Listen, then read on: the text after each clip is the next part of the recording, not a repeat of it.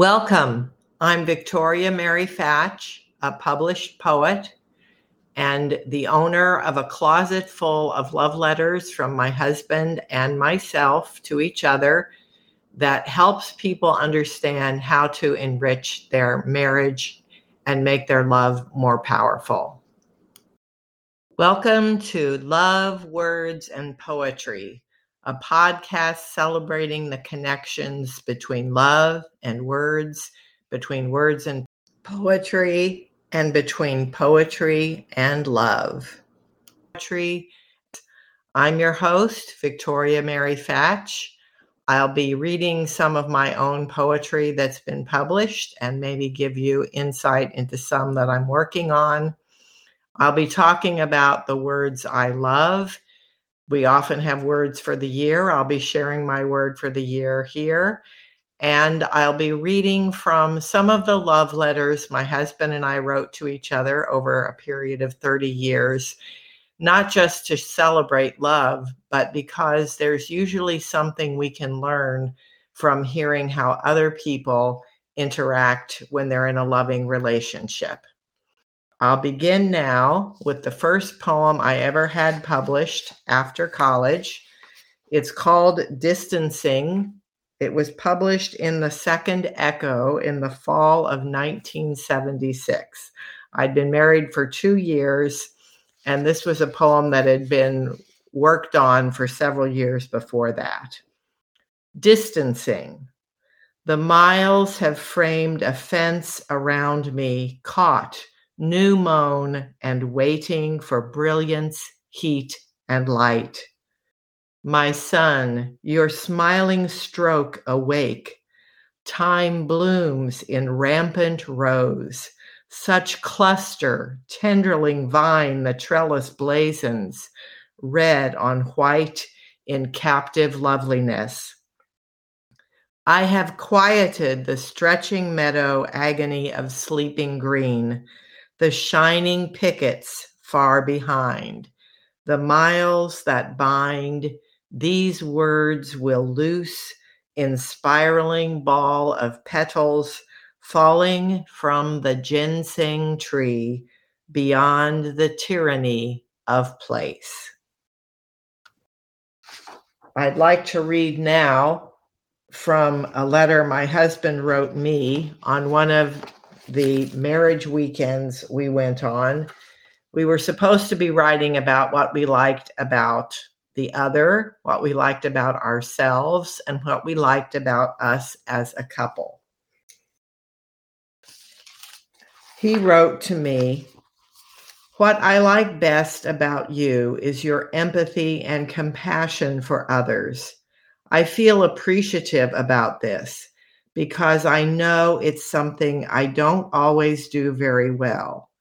When we were coordinating the 2008 convention, I was almost in awe of the way you could stay emotionally connected to almost everyone on our committee. What I like best about me is my organization and my ability to think through and solve problems. I can feel valued for these abilities and proud that I can contribute. I feel needed and appreciated.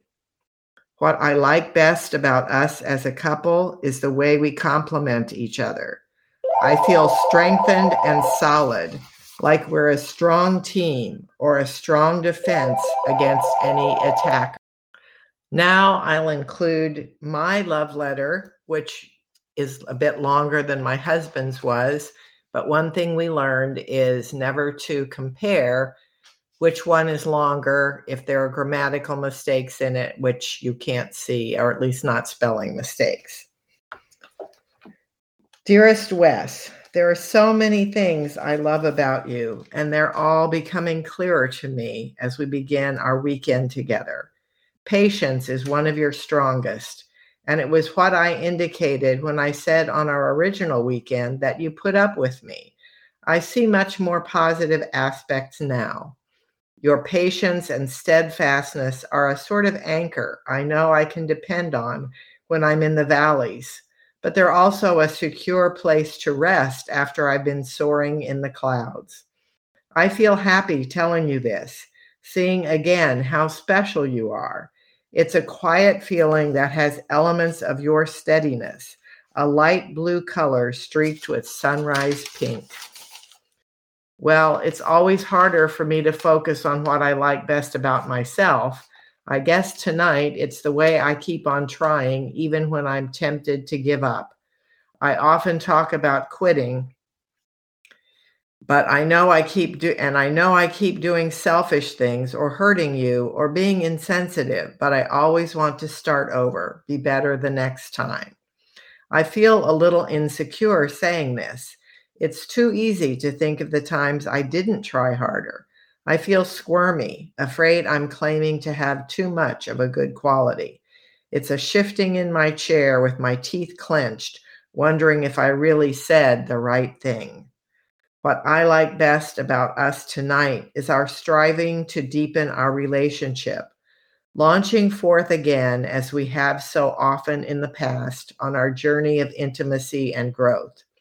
I feel excited and hopeful, empowered again, like Sancho Panza, joyfully looking forward to more misadventures.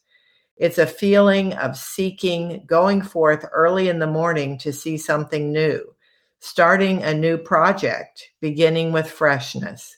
It's about an eight on a scale of one to 10, with a little of the new schedule sort of apprehension.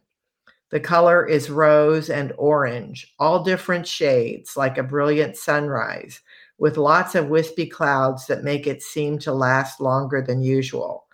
I see us becoming excited again about our relationship building bonds of love as we move back into a position of leadership.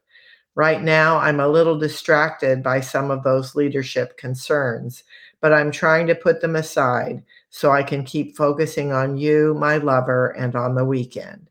I love you, my darling. Yours always. You can see that the two different people wrote these love letters. One of the things we learned was how to describe our feelings, preferably in three different ways using colors, a scale of one to 10, or other feelings that were similar. I'll talk about these more in future episodes. For now, I want to pivot to the words of the year. Many people, instead of making New Year's resolutions, pick a word of the year. Mine this year was Transfiguration. My birthday is on the Feast of the Transfiguration in the Catholic Church. And I think I'm finally open to letting God change me and hopefully letting his love shine out from me. For our closing poem, I will pick the second poem that I had published, which was in the summer of 1981 I was having children in those days, so I didn't get as many published as I have recently. This one's called Euless, Texas. Stuck back on a backcountry road out in a flat space, scruffy grass useless as the name we gave the town. But our Sunday morning whirled away. An old wire gate proclaimed bar T, a road as dusty as our denim pilgrimage and an unsteady stable full of bored and tired stallions, geldings, men, and mares. But when we rode, the fields rode out, rolled out beyond bounds. The limited turned limitless, and the hot Texas air sanded down refinement till we yeehawed at a gallop past mesquite trees and mud hole, and the hour dwindled down to a trot then a walk, then a bow legged dismount. That's all for today. I'm looking forward to reading more of this to you another time. Have a wonderful day.